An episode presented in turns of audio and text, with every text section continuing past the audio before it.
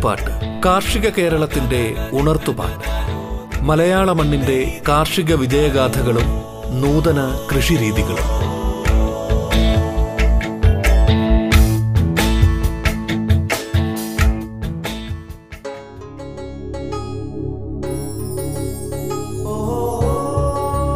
നമസ്കാരം പ്രിയ ശ്രോതാക്കളെ. കന്നുകുട്ടി പരിപാലനം എന്ന വിഷയത്തിൽ വിതുര ജേഴ്സി ഫാമിലെ veterinary surgeon doctor Kiran S S സംസാരിക്കുന്നു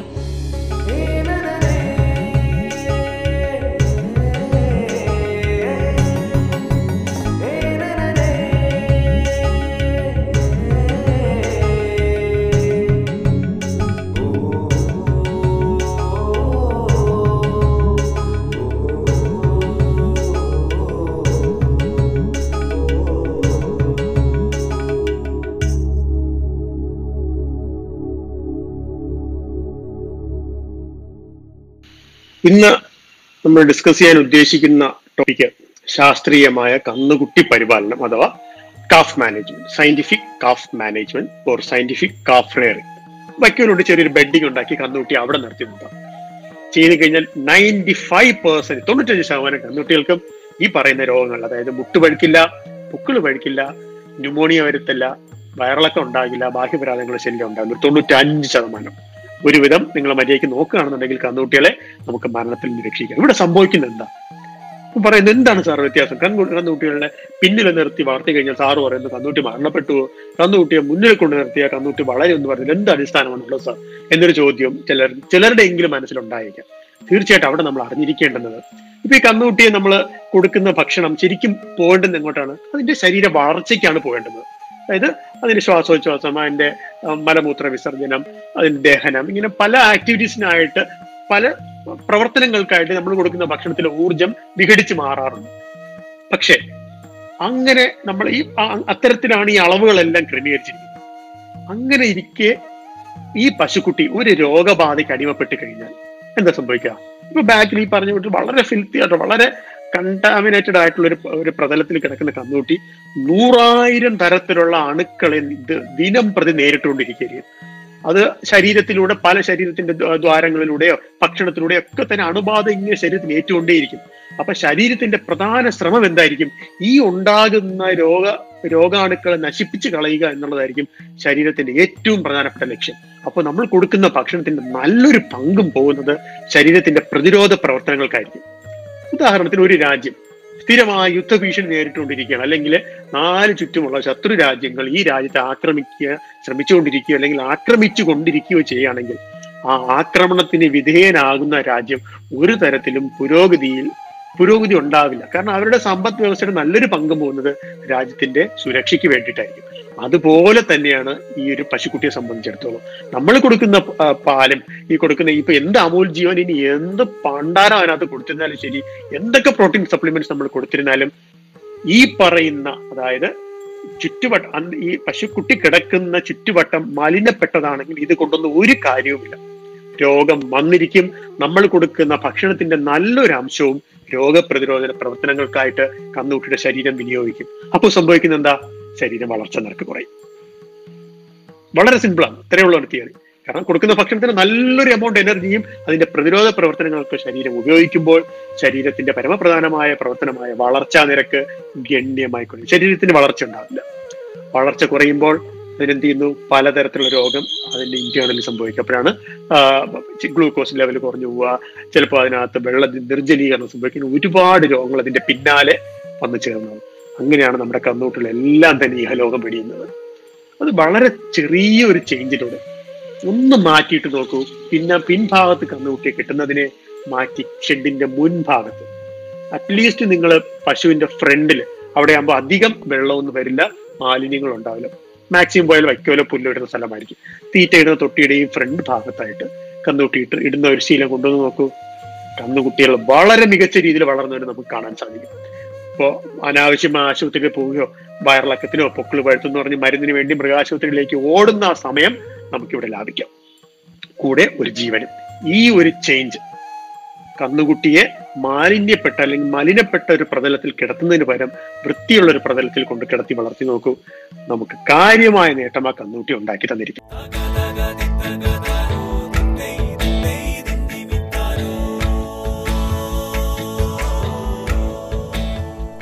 കൊയ്ത്തുപാട്ട് കാർഷിക കേരളത്തിന്റെ ഉണർത്തുപാട്ട് മലയാള മണ്ണിന്റെ കാർഷിക വിജയഗാഥകളും നൂതന കൃഷിരീതികളും.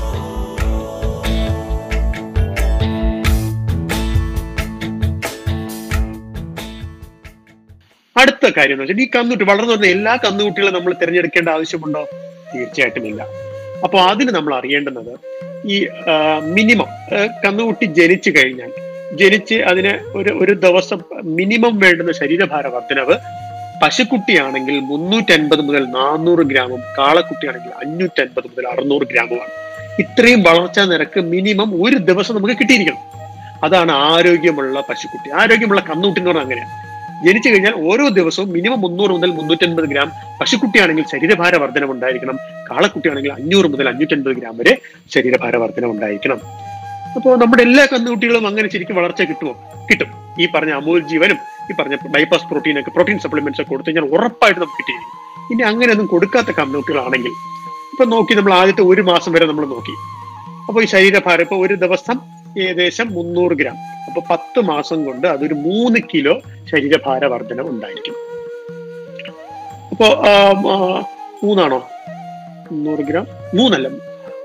ഏകദേശം ഒൻപത് ഒൻപത് പത്ത് കിലോയ്ക്ക് മേളിൽ വ്യത്യാസം വന്നിരിക്കുന്നു. ഒൻപതര പത്ത് കിലോ എങ്കിലും ശരീരഭാര വർധന ഒരു മാസം കഴിയുമ്പോൾ കന്നൂട്ടിയിൽ ഉണ്ടായിരിക്കും. അപ്പൊ നമുക്ക് നല്ലൊരു കന്നൂട്ടിയെ കിട്ടി. നല്ല അഴകുള്ള കന്നൂട്ടി അപ്പൊ പല കർഷകർക്കും കന്നൂട്ടിൽ ഭയങ്കര ഇഷ്ടമാണ് സാർ. അതിന്റെ അമ്മയെ പോലെ തന്നെ സാർ. നല്ല ആരോഗ്യമുള്ള കുട്ടി. പക്ഷേ വളർച്ചാ നിരക്ക് കുറവാണ്. ഈ പറയുന്ന ഒരു മുന്നൂറ് മുന്നൂറ്റമ്പത് ഗ്രാം നമുക്ക് തൂക്കം കിട്ടുന്നില്ല. അപ്പൊ ആദ്യത്തെ ഒരു മാസം കഴിഞ്ഞു. ശരിക്കും കന്നുകുട്ടി അണ്ടർ പെർഫോമർ ആണ്. നല്ലൊരു പെർഫോമർ അല്ല. അപ്പോൾ കന്നുകുട്ടിയെ കളയാൻ നമുക്ക് മനസ്സിലാവും നല്ല കുട്ടിയാ സാർ എന്ത് ചെയ്യണം സാർ? എന്ന് ചോദിച്ചു കഴിഞ്ഞാൽ നമുക്ക് എന്ത് ചെയ്യുന്നു ഒരു മാസം കൂടി ഒരു ഗ്രേസ് പീരീഡ് കൊടുക്കാം. അതായത് മിനിമം മുപ്പത് ദിവസത്തിൽ ഒരു പത്ത് കിലോ എങ്കിലും തൂക്കം വരേണ്ടടുത്ത് കന്നുകുട്ടിക്ക് ഒരു ആറ് കിലോയെ തൂക്കം വച്ചിട്ടുള്ളൂ. അപ്പോൾ നമുക്ക് വേണമെങ്കിൽ ഈ പറഞ്ഞ സപ്ലിമെന്റ്സ് ഒക്കെ കൊടുത്ത് വീണ്ടും ഒരു മാസം കൂടെ ആ കന്നുകുട്ടി നമുക്ക് ഒബ്സർവേഷനിൽ വെക്കാം. ഒരു മാസം കൂടെ കഴിയുമ്പോൾ ജനന ഭാരം അറുപത് ദിവസത്തിൽ ഇരട്ടി ആയിരിക്കണം. അതായത് ഇപ്പൊ ഇരുപത്തിനാല് കിലോ ഉള്ള കുട്ടിയാണെങ്കിൽ രണ്ട് മാസം കഴിയുമ്പോൾ നാൽപ്പത്തെട്ട് കിലോ ഉണ്ടായിരിക്കണം. അതാണ് അതിന്റെ മിനിമം മാൻഡേറ്റ് എന്ന് പറയുന്നത്. രണ്ട് മാസം കൊണ്ട് ശരീരഭാര വർധനവ് ഇരട്ടി ആയിട്ടില്ല എന്നുണ്ടെങ്കിൽ ആ കന്നുകുട്ടി നല്ലൊരു പശുവായി വളർന്നു വരാനുള്ള സാധ്യത വളരെ ചുരുക്കമാണ്. അപ്പൊ അങ്ങനെയുള്ള കന്നുകുട്ടികളെ നമ്മൾ പിന്നെ പരിചരിച്ച് മരുന്നുകൾ കൊടുത്ത് വളർത്തിയെടുത്ത് ഒരു നല്ല പശുവാക്കുന്നതിൽ ശരിക്കും നല്ല അധ്വാനം വേണ്ടി വരും. കാര്യമായ അധ്വാനം വേണ്ടി വരും. ഇപ്പോൾ നോർമൽ നമ്മൾ കൊടുക്കുന്ന മാനേജ്മെന്റ് ആണ്. നോർമൽ ഫുഡ് നമ്മൾ കൃത്യമായി കൊടുക്കുന്നുണ്ടെങ്കിൽ ഈ പറയുന്ന രണ്ടാം രണ്ട് മാസം അറുപത് ദിവസം കഴിയുമ്പോഴേക്കും കന്നുകുട്ടിയുടെ ശരീരഭാരം ഇരട്ടിയായിരിക്കും. യാതൊരു തർക്കവുമില്ല. അപ്പോ ഇത്തരത്തിൽ ഈ കന്നുകുട്ടികൾ പലപ്പോഴും ഇങ്ങനെ അവഗണനകൾ നേരിടുന്നത് കൊണ്ട് തന്നെ പലപ്പോഴും നമ്മൾ അശ്രദ്ധ കൊണ്ടോ കാരണം എല്ലാവരുടെ നോട്ടം പാലാണ്. മെയിനായിട്ട് പശുവിന് ഭക്ഷണം കൊടുക്കും അതിന്റെ പാലുല പാലുൽപാദന വർധനവിനായിട്ട് നമ്മൾ പിന്നാലെ പോകും. അപ്പോൾ പലപ്പോഴും അവിടെ വിട്ടുപോകുന്ന അല്ലെങ്കിൽ നമ്മുടെ ഒരു ശ്രദ്ധ കിട്ടാതെ പോകുന്ന പാവം ഒരു സമൂഹമാണ് ഈ കന്നുകുട്ടികൾ. അപ്പൊ ഇങ്ങനെ വന്നു വന്ന് കന്നുകുട്ടികൾ വളർന്നു വരുന്നില്ല. പുതിയ പശുക്കൾ നാട്ടിലുണ്ടായാലല്ലേ സമ്പത്ത് നിലനിൽക്കുള്ളൂ. ഇത് മനസ്സിലാക്കിയപ്പോൾ കേരള സർക്കാരിന്റെ മൃഗസംരക്ഷണ വകുപ്പ് ഏകദേശം ആയിരത്തി തൊള്ളായിരത്തി എഴുപത്തി ആറോടുകൂടി പ്രത്യേക കന്നുകുട്ടി പരിപാലന പദ്ധതി എന്നൊരു പദ്ധതി കൊണ്ടുവന്നു. അപ്പൊ അതിൽ കന്നുകുട്ടികൾക്ക് പ്രസവത്തിന്റെ തലേ ദിവസം വരെ കാലിത്തീറ്റയിൽ എത്ര രൂപയാണോ വരുന്നത് അതിന്റെ അൻപത് ശതമാനം സബ്സിഡിയിൽ സർക്കാർ ലഭ്യമാക്കും. അതുവരെയുള്ള ഇൻഷുറൻസ് പരിരക്ഷ അതിനോ അതുവരെയുള്ള പ്രതിരോധ കുത്തിവയ്പ്പുകൾ ധാതുലവണ മിശ്രണങ്ങൾ വിരമരുന്ന് തുടങ്ങിയ സാധനങ്ങൾ മൃഗാശു വഴി പത്രി വഴി ഫ്രീ ആയിട്ട് കർഷകർക്ക് എത്തിച്ചു കൊടുക്കും. അതിന് തീറ്റയുടെ അമ്പത് ശതമാനം സബ്സിഡി കൊടുക്കുന്നുണ്ട്. ഇൻഷുറൻസ് ഫ്രീ ആയിട്ട് ചെയ്തു കൊടുക്കുന്നുണ്ട്. വിരമരുന്നുകൾ കൊടുക്കുന്നുണ്ട്. ധാതുലവണ മിശ്രണങ്ങൾ കൊടുക്കുന്നുണ്ട്. മരുന്നുകൾ കൊടുക്കുന്നുണ്ട്. അപ്പോ ഇത്രയും കിട്ടിക്കഴിഞ്ഞാൽ ശരിക്കും വളരെ മികച്ച രീതിയിൽ നമ്മുടെ കന്നുകുട്ടികൾ വളർന്നു വരും. ഒരു സംശയം നിസ്സംശയം പറയാൻ പറ്റും.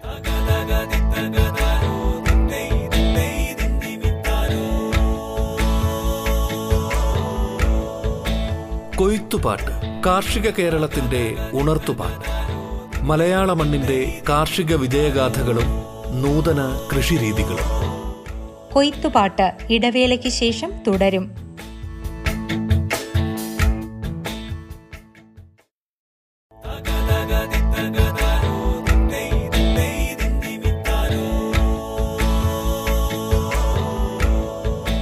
കൊയ്ത്തുപാട്ട് കാർഷിക കേരളത്തിന്റെ ഉണർത്തുപാട്ട്. മലയാള മണ്ണിന്റെ കാർഷിക വിജയഗാഥകളും നൂതന കൃഷിരീതികളും. Veterinary surgeon doctor Kiran S S സംസാരിക്കുന്നു. തുടർന്ന് കേൾക്കാം കൊയ്ത്തുപാട്ട്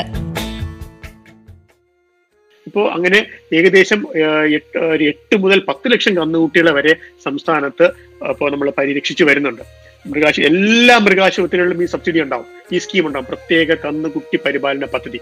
അപ്പോൾ ഇതിൽ ശരിക്കും ചെയ്യേണ്ടുന്നത് പ്രസവം നടന്നു കഴിഞ്ഞാൽ കന്നുകുട്ടി ഉൽപാദനം ഉണ്ടായി കഴിഞ്ഞാൽ അന്നേ ദിവസം തന്നെ മൃഗാശുപത്രിയിലെ ഡോക്ടറെ വിളിച്ച് വിവരം പറയുക. ആശുപത്രിയിലുള്ള ജനന രജിസ്റ്ററിനകത്ത് നമ്മൾ മനുഷ്യന്റെ ജനനം നമ്മൾ അറിയിച്ച് ബർത്ത് സർട്ടിഫിക്കറ്റ് വാങ്ങുന്നത് പോലെ കന്നുകുട്ടികളുടെ ജനനം അന്നേ ദിവസം തന്നെ മൃഗാശുപത്രിയിൽ അറിയിച്ച് അവിടുത്തെ ജനന രജിസ്റ്ററിനുള്ളിൽ പേര് വന്നു എന്നുള്ളത് നമ്മൾ ഉറപ്പുവരുത്തുക ആ പേര് വരുന്നതിന്റെ അടിസ്ഥാനത്തിലാണ് ഇവിടെ ഗുണഭോക്താക്കളെ തിരഞ്ഞെടുക്കുന്നത്. അപ്പോ ഒരു പഞ്ചായത്തിൽ എങ്ങനെ പോയാലും കന്നുകുട്ടികൾ അല്ലെങ്കിൽ പശു വളർത്തുന്ന ആൾക്കാർ ഒരുപാടുണ്ടാവും. ഇപ്പൊ ആയിരം രണ്ടായിരം ആറായിരം ഏഴായിരം ഒക്കെ പോപ്പുലേഷൻ ഉള്ള പഞ്ചായത്തിലുണ്ട്. അവിടെ കിട്ടുന്നത് ചിലപ്പോൾ നൂറോ ഇരുന്നൂറോ പേർക്കായിരിക്കും ഈ സബ്സിഡി കിട്ടുക ഈ സ്കീം ഉണ്ടാവുക.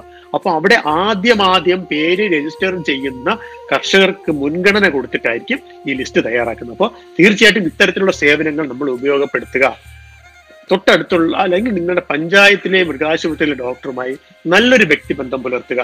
ഡോക്ടറുമായി ഫോണിൽ വിളിക്കാനുള്ള ഒരു നല്ലൊരു സുഹൃത്ത് ബന്ധം സ്ഥാപിച്ചെടുക്കുക. ഇത്രയൊക്കെ ചെയ്തു കഴിഞ്ഞാൽ നിങ്ങൾക്ക് ഏതൊരു സാഹചര്യത്തിലും ഫോണിലൂടെയെങ്കിലും ഡോക്ടറുടെ സേവനം കിട്ടും. ഒരു സംശയമില്ല ഇപ്പൊ ഏതൊരു ഒരു അടിയന്തര ആവശ്യം വന്നു കഴിഞ്ഞാൽ ഡോക്ടറുടെ ഫോണിലൂടെയെങ്കിലും നിങ്ങൾക്ക് നിർദ്ദേശങ്ങൾ തരികയും മരുന്നുകൾ അത്തരത്തിൽ വാങ്ങിക്കൊടുക്കുകയും ചെയ്യാം. അതല്ലാതെ ഒരിക്കലും നേരിട്ട് മെഡിക്കൽ സ്റ്റോറിൽ ചെന്ന് എന്റെ കണ്ണൂട്ടി ഈ അസുഖമാണ് അതിന് എന്ത് ചെയ്യണം ഇത് എന്ത് ചെയ്യണം എന്ന് പറഞ്ഞിട്ട് മെഡിക്കൽ സ്റ്റോറിൽ നിൽക്കുന്ന വ്യക്തിയുടെ മനോഭാവത്തിനനുസരിച്ച് മരുന്നുകൾ വാങ്ങിക്കൊടുത്ത് വെറുതെ നമ്മുടെ കണ്ണൂട്ടിനെ നശിപ്പിച്ച് കളയണോ? നൂറായിരം ഉദാഹരണങ്ങൾ എനിക്ക് പറയാൻ സാധിക്കും. എണ്ണി എണ്ണി എനിക്ക് പറയാൻ സാധിക്കും. അപ്പോൾ വളരെ ഒരു ശോചനീയമായ ഒരു സാഹചര്യമാണ്. ദയവ് ചെയ്ത് ഒരു കാരണവശാലും രോഗ അവസ്ഥ ഉണ്ടായിക്കഴിഞ്ഞാൽ നേരെ മെഡിക്കൽ സ്റ്റോറിൽ ചെല്ലുകയോ സുഹൃത്തുക്കളോട് വിളിച്ചു ചോദിക്കുകയോ ഒക്കെ ചെയ്ത് നിങ്ങളുടെ ഇഷ്ടപ്രകാരം മരുന്നുകൾ വാങ്ങുന്നതിലും ഉപരി ആ പഞ്ചായത്തിന് നിങ്ങളുടെ പഞ്ചായത്തിലെ ഡോക്ടറോട് സംസാരിച്ച് അദ്ദേഹത്തിന്റെ ഒരു നിർദ്ദേശം കൂടെ കിട്ടിയിട്ട് മരുന്ന് വാങ്ങി കൊടുക്കുന്നതാണ് കുറച്ചൊരു അഭികാമ്യം. കന്നുകുട്ടികളെ അപ്പോൾ നമുക്ക് കൃത്യമായി രക്ഷിച്ചെടുക്കാൻ സാധിക്കും. ഇപ്പൊ ചിലതൊക്കെ ടാബ്ലറ്റ് ഒരു പരിധി വരെ മരുന്നുകൾ ടാബ്ലറ്റ് ആയിട്ടോ സിറപ്പായിട്ടോ കൊടുത്തു കഴിഞ്ഞാൽ നമുക്ക് കന്നുകുട്ടികളെ രക്ഷപ്പെടുത്തിയെടുക്കാൻ സാധിക്കും. ചിലതിന് ഇഞ്ചക്ഷൻ തന്നെ വേണ്ടി വരും. അതിന് നമ്മൾ ഉപേക്ഷ വിചാരിക്കരുതേ. ദയവായി ഇഞ്ചക്ഷൻ എടുക്കേണ്ടി വന്നാൽ ഒരു ഒരു സ്കൂട്ടർ ഉണ്ടെന്നുണ്ടെങ്കിൽ കന്നുകുട്ടിയെ സ്കൂട്ടറിന്റെ ഫ്രണ്ടിൽ കിടത്തി നമുക്ക് സുഖമായിട്ട് കൊണ്ടുപോയി ആശുപത്രിയിൽ എത്തിക്കാം. ഇപ്പൊ ഒരു ബൈക്ക് ആണെന്നുണ്ടെങ്കിൽ രണ്ടുപേരുണ്ടെങ്കിൽ പിൻഭാഗത്തിരിക്കുന്ന ആൾക്ക് കന്നുകുട്ടിയെ അദ്ദേഹത്തിന്റെ കൈകളിൽ ഏന്തിക്കൊണ്ട് നമുക്ക് ആശുപത്രിയിൽ എത്തിക്കാം. ഇതൊന്നും വലിയ ആന കാര്യമൊന്നുമല്ല ഒരു കന്നുകുട്ടിയെ സംബന്ധിച്ചിടത്തോളം.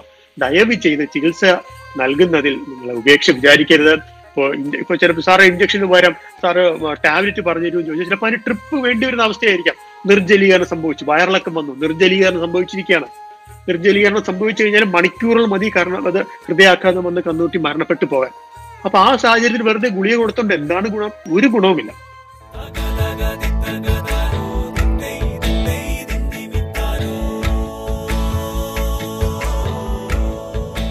കൊയ്ത്തുപാട്ട് കാർഷിക കേരളത്തിന്റെ ഉണർത്തുപാട്ട്.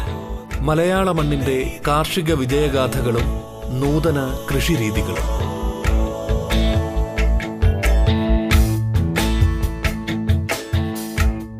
അപ്പൊ അങ്ങനെയൊക്കെയുള്ള സാഹചര്യങ്ങൾ നമ്മൾ വെറുതെ ഗുളിക വേണമെന്ന് പറഞ്ഞ് തർക്കിക്കാതെ ദയവായി ഡോക്ടറുടെ നിർദ്ദേശം അനുസരിച്ച് ആശുപത്രിയിൽ കൊണ്ടുപോയി. അപ്പൊ നിർജലീകരണം കറക്റ്റ് ചെയ്യാൻ ലോകത്താകപ്പാടെ ഉള്ളത് ട്രിപ്പ് കൊടുക്കുക എന്നുള്ള മനുഷ്യർക്ക് ട്രിപ്പ് കൊടുക്കുന്ന മാതിരി ഞരമ്പിലൂടെ ഫ്ലൂയിഡ്സ് നമുക്ക് കന്നുകുട്ടികൾക്ക് കൊടുക്കുക എന്നുള്ളത് മാത്രമല്ല. അപ്പൊ അത്തരത്തിലുള്ള ചികിത്സകളെല്ലാം വേണ്ടുന്ന വിധത്തിൽ ചെയ്തു കഴിഞ്ഞാൽ തീർച്ചയായിട്ടും നമ്മുടെ കന്നുകുട്ടികളെ നമുക്ക് മരണത്തിൽ നിന്ന് രക്ഷപ്പെടുത്തിയെടുക്കാൻ സാധിക്കും. ഇനി ഇത് കഴിഞ്ഞ് കന്നുകുട്ടികൾക്ക് വരുന്ന കുറേ രോഗങ്ങളുണ്ട്. അപ്പൊ രോഗങ്ങളെ പറ്റിയും ജസ്റ്റ് അത് എങ്ങനെ നമുക്ക് തിരിച്ചറിയാം എന്നുള്ളതിനെ പറ്റിയും പറയാം. ആദ്യം വയറിളക്കം. വയറിളക്കം വരുന്നത് ഒന്ന് ഇപ്പോ ഭക്ഷണമൊക്കെ കഴിച്ചു തുടങ്ങി അതായത് ഒരു രണ്ട് മൂന്ന് ആഴ്ച കഴിയുമ്പോഴേക്കും നമ്മൾ മെല്ലെ തീറ്റ കൊടുത്തു തുടങ്ങും. അപ്പൊ കർഷകർക്ക് ഒരു ആഗ്രഹം തോന്നും. ആഹാ അങ്ങനെയാണെങ്കിൽ കന്നൂരിയുടെ കാലിത്തീറ്റയ്ക്ക് കുറച്ച് വില കൂടുതലാണ് അപ്പൊ കർഷകർ എന്തെങ്കിലും കുറച്ച് സൈക്കോളജിക്കലി ചെയ്യും. അങ്ങനെയാണെങ്കിൽ നമ്മൾ എന്തിനു വെറുതെ കാശ് കളയണം? പശുവിന്റെ തീറ്റ പശു കഴിച്ചിട്ട് ബാക്കി വരുന്നതിന് കന്നുകുട്ടി കൊടുത്താൽ പോരെ. പല കർഷകരും വളരെ അഭിമാനത്തോടെ പറയുന്നുണ്ട് എന്റെ കന്നുകുട്ടിക്ക് കന്നുകുട്ടിയുടെ തീറ്റ ഒന്നും വേണ്ട സാർ. പശു കഴിച്ചിട്ട് ബാക്കിയൊരു തീറ്റ ഞങ്ങൾ കന്നുകുട്ടി കൊടുക്കും. അങ്ങനെയാണ് തീറ്റ കൊടുക്കുമ്പോൾ നിങ്ങൾ അറിയാതെ സംഭവിക്കുന്നത് പശുവിന്റെ അല്ലെങ്കിൽ കന്നുകുട്ടിയുടെ ദഹന പ്രക്രിയ താറുമാറാകുന്നു. കാരണം അമ്മയ്ക്ക് കൊടുക്കുന്ന ഭക്ഷണം കന്നുകുട്ടിക്ക് കൊടുക്കാനുള്ളതല്ല. അമ്മ പശുവിന് കൊടുക്കേണ്ടുന്ന ഭക്ഷണത്തിലുള്ള ഘടനയല്ല കന്നുകുട്ടികളുടെ ഭക്ഷണത്തിനുള്ളത്. ഇപ്പോ ഒരു രണ്ട് മാസം പ്രായമുള്ള ഒരു കുഞ്ഞിന് വീട്ടിൽ വീട്ടിലെല്ലാവരും ബിരിയാണി കഴിക്കുമ്പോൾ രണ്ട് മാസമുള്ള കുഞ്ഞിന് നമ്മൾ ആരെങ്കിലും ബിരിയാണി എടുത്ത് വെച്ച് കൊടുക്കാറുണ്ടോ? അല്ലെങ്കിൽ പൊറോട്ടയും ചിക്കൻ ഫ്രൈയും കഴിക്കുമ്പോൾ മോനെ ഇതാ ചിക്കൻ ഫ്രൈ എന്ന് പറഞ്ഞാൽ ഒന്നര മാസം രണ്ട് മാസമുള്ള കുഞ്ഞിന് നമ്മൾ കൊടുക്കാറുണ്ടോ? തീർച്ചയായിട്ടും നമ്മൾ ചെയ്യാറില്ല. അതുപോലെയാണ് പശുക്കുട്ടിയുടെ കാര്യത്തിൽ. ഭക്ഷണം കൊടുക്കുമ്പോൾ അവയ്ക്ക് അവയ്ക്ക് ആവശ്യമായ ഭക്ഷണം കൊടുക്കുക. അനാവശ്യമായി പ്രത്യേകിച്ച് ഈ കാൽ തീറ്റയിൽ അടങ്ങിയിരിക്കുന്നത് യൂറിയ. അപ്പൊ പാലുൽപാദന വർദ്ധനയും ശരീരത്തിനകത്തുള്ള പ്രോട്ടീന്റെ റിക്വയർമെന്റ് മീറ്റ് വേണ്ടിയിട്ട് ആഡ് ചെയ്ത സാധനമാണ് യൂറിയ. അപ്പൊ ആ യൂറിയ കന്നുകുട്ടികൾക്ക് വിഷാംശമായിട്ട് മാറും. ഒരിക്കലും കന്നുകുട്ടികളുടെ ഭക്ഷണത്തിൽ യൂറിയ ഉണ്ടാവില്ല. അപ്പോൾ ഇത്തരത്തിൽ കാലിത്തീറ്റ നമ്മൾ കന്നുകുട്ടികൾക്ക് കൊടുക്കാൻ ശ്രമിക്കുമ്പോൾ യൂറിയ പശുക്കുട്ടിയുടെ ഉള്ളിലേക്ക് പോവുകയും കാര്യമായ തകരാറുകൾ ഉണ്ടാക്കുകയും ചെയ്യും. അതുകൊണ്ട് ഒരിക്കലും പശു പശുവിനുള്ള തീറ്റ കന്നുകുട്ടികൾ കൊടുക്കരുത്. കൊടുത്തു കഴിഞ്ഞാൽ അതിന് വയറിളക്കം ഉണ്ടാകും. ഒരുപാട് കരൾ രോഗം വരും. അതിന്റെ കിഡ്നി അടിച്ചു പോകും. അതൊക്കെ പിന്നെ മരണത്തിലേക്ക് നയിക്കുള്ളൂ പ്രത്യേകിച്ച് കാര്യമായ ചികിത്സയൊന്നും തന്നെ നിലവിലില്ല. കിഡ്നിയോ ലിവറൊക്കെ പോയാൽ മനുഷ്യർക്ക് പോലും അത് ട്രാൻസ്പ്ലാന്റ് ചെയ്യാൻ പറ്റും. മൃഗങ്ങൾക്ക് ദൗർഭാഗ്യവശാൽ നമ്മുടെ നാട്ടിൽ നിലവിൽ വന്നിട്ടില്ല. അതുകൊണ്ട് തന്നെ മരണത്തിന് കീഴടങ്ങും. അപ്പോ പിന്നെ ചോറ്. ഇപ്പൊ റേഷൻ അരി രണ്ട് രൂപയ്ക്ക് കിട്ടാൻ തുടങ്ങിയതോടുകൂടി രണ്ടോ പത്ത് രൂപയ്ക്കൊക്കെ ഇപ്പൊ അരി- കിട്ടാൻ തുടങ്ങി. അപ്പൊ ഇതെല്ലാം ഒന്നുകൂടി ഇതെല്ലാം പോകുന്നത് ആടിനും പശുവിനും പശുക്കുട്ടിക്കുമാണ്. തീറ്റ കിടക്കും അതിനൊപ്പം തന്നെ കുറച്ച് ചോറ് കൂടെ കുറച്ചുകൂടെ ആരോഗ്യത്തിന് അങ്ങോട്ട് വരട്ടെ എന്ന് പറഞ്ഞിട്ട് പല കർഷകരും ചെയ്യുന്നവരുണ്ട്. അതെല്ലാം തന്നെ ദഹനത്തിന് ദഹന പ്രക്രിയ തകരാറിലാക്കുന്ന ഭക്ഷണമാണ് വയറിളക്കം ഉറപ്പായിരിക്കും. പിന്നെ വരുന്നത് പൊക്കിൾ പഴുക്കുക. അത് അശ്രദ്ധ സംഭവിക്കുമ്പോഴാണ്. ഈ പറഞ്ഞ നേരത്തെ ഒരു ഒരു കാര്യം വിട്ടുപോയി. പ്രസവം കഴിഞ്ഞാൽ അടുത്ത് ചെയ്യേണ്ട സാധനം പൊക്കിൾ കൂടി കെട്ടുക എന്നുള്ളതാണ്. അത് കുട്ടി എണീറ്റ് പാൽ കുടിച്ചു കഴിഞ്ഞു. പാൽ കുടിക്കുന്നതാണ് പരമപ്രധാനം. പാൽ കുടി കഴിഞ്ഞു കഴിഞ്ഞാൽ അടുത്ത് നീണ്ടു കിടക്കുന്ന പൊക്കിൾ കുടി നമ്മൾ അണുവിമുക്തമാക്കി കെട്ടുക എന്നുള്ളതാണ്. അതിന് ചെയ്യേണ്ടുന്നത് നീണ്ടു കിടക്കുന്ന പൊക്കിൾ കുടിയെ ഏകദേശം തൊലിപ്പുറത്തുനിന്നും ഒരു കൈച്ചാണ് അത് ഏകദേശം ഒരു രണ്ടര മൂന്നിഞ്ച് നീളത്തിൽ താഴെ വെച്ചിട്ട് കത്രി കൊണ്ട് നമുക്ക് കണ്ടിച്ച് കളയാം. കട്ട് ചെയ്ത് കളഞ്ഞതിന് ശേഷം അണുനാശിനിയായ ബീറ്റാഡിൻ അഥവാ അയഡിൻ പോവിഡോൺ അയഡിൻ അയഡിൻ ലായനി ഉപയോഗിച്ചിട്ട് ഒരു ഒന്നോ രണ്ടോ മിനിറ്റ് ശേഷം നിമിഷം നേരം നമുക്ക് അവിടെ അണുനശീകരണം നടത്താൻ സാധിക്കും. അതൊരു പാത്രത്തിലെടുക്കുക എന്നിട്ട് ഈ തൂങ്ങി കിടക്കുന്ന പൊക്കൽ കൊടിയെ ഇതിനകത്തേക്ക് ഇങ്ങനെ മുക്കി വെക്കാം ഒരു രണ്ടോ മൂന്നോ മിനിറ്റ് നേരം നമ്മൾ അത്തരത്തിൽ പിടിച്ചു കഴിഞ്ഞാൽ ആ ഭാഗത്തുണ്ടായിരിക്കുന്ന അണുക്കൾ കംപ്ലീറ്റ് നശിച്ചു കളയാൻ ഈ അയഡിൻ എന്ന് പറയുന്നത് വളരെ ബെസ്റ്റാണ് അതിനുശേഷം സ്കിന്നിൽ നിന്നും അതായത് അതിന്റെ അടിവയറിൽ നിന്നും ഏകദേശം ഒരു ഒരു ഇഞ്ച് താഴെയായിട്ട് ട്വെയിൻ നൂൽ കൊണ്ട് നന്നായിട്ട് വരിഞ്ഞു മുറുക്കി കെട്ടുക. നന്നായിട്ട് വരിഞ്ഞു മുറുക്കി കെട്ടുക. വരിഞ്ഞു മുറുക്കുന്നതിന് മുമ്പ് തീർച്ചയായിട്ടും അണുനാശിനിയായ ഈ പൗഡർ കൊണ്ട് അവിടെ അണുനശീകരണം നടത്തിയിരിക്കണം. നടത്താതെ ഒരിക്കലും വലിച്ചു കെട്ടരുത്. നടത്താതെ കെട്ടിക്കഴിഞ്ഞാൽ സംഭവിക്കുന്നത് അണുക്കളെല്ലാം അകത്ത് പോവുകയും നമ്മൾ വെളിയിൽ വെച്ച് കെട്ടുകയും ചെയ്യുന്നു. പൊക്കിളിനകം ഒരാഴ്ച കഴിയുമ്പോൾ പൊക്കിൾ വീങ്ങി വരികയും അത് പൊട്ടി വീർത്താനകത്ത് ബ്ലഡും പഴുപ്പൊക്കെ വരെ നമുക്ക് കാണാൻ സാധിക്കും. കാരണം ഓൾറെഡി ഇൻഫെക്ഷൻ അകത്തേക്ക് പോയി കഴിഞ്ഞു. ആ ഇൻഫെക്ഷൻ നമ്മൾ വെളിയിൽ വെച്ച് കിട്ടിക്കഴിഞ്ഞാൽ അത് അകത്ത് ട്രാപ്ഡ് ആകുന്നു. ആ സ്ഥലം കംപ്ലീറ്റ് ബാക്ടീരിയ നശിപ്പിച്ചിട്ട് പഴുപ്പായിട്ട് അത് വെളിയിൽ പൊക്കിൾ പൊട്ടി വലിയ വ്രണമാണെന്ന് കാണാൻ സാധിക്കും. അപ്പൊ അത് ഒഴിവാക്കാനായിട്ട് ആദ്യം ഈ അണുനാശിനി ഉപയോഗിക്കുക. അതിന് ഏറ്റവും ബെസ്റ്റ് ഐഡിനാണ് ഐഡിൻ സൊല്യൂഷൻ അവിടെ നമ്മൾ അമർത്തി അവിടെ ഉപയോഗിച്ചതിന് ശേഷം മാത്രമേ പുക്കൾക്കൊടി കെട്ടിവിടാറുള്ളൂ.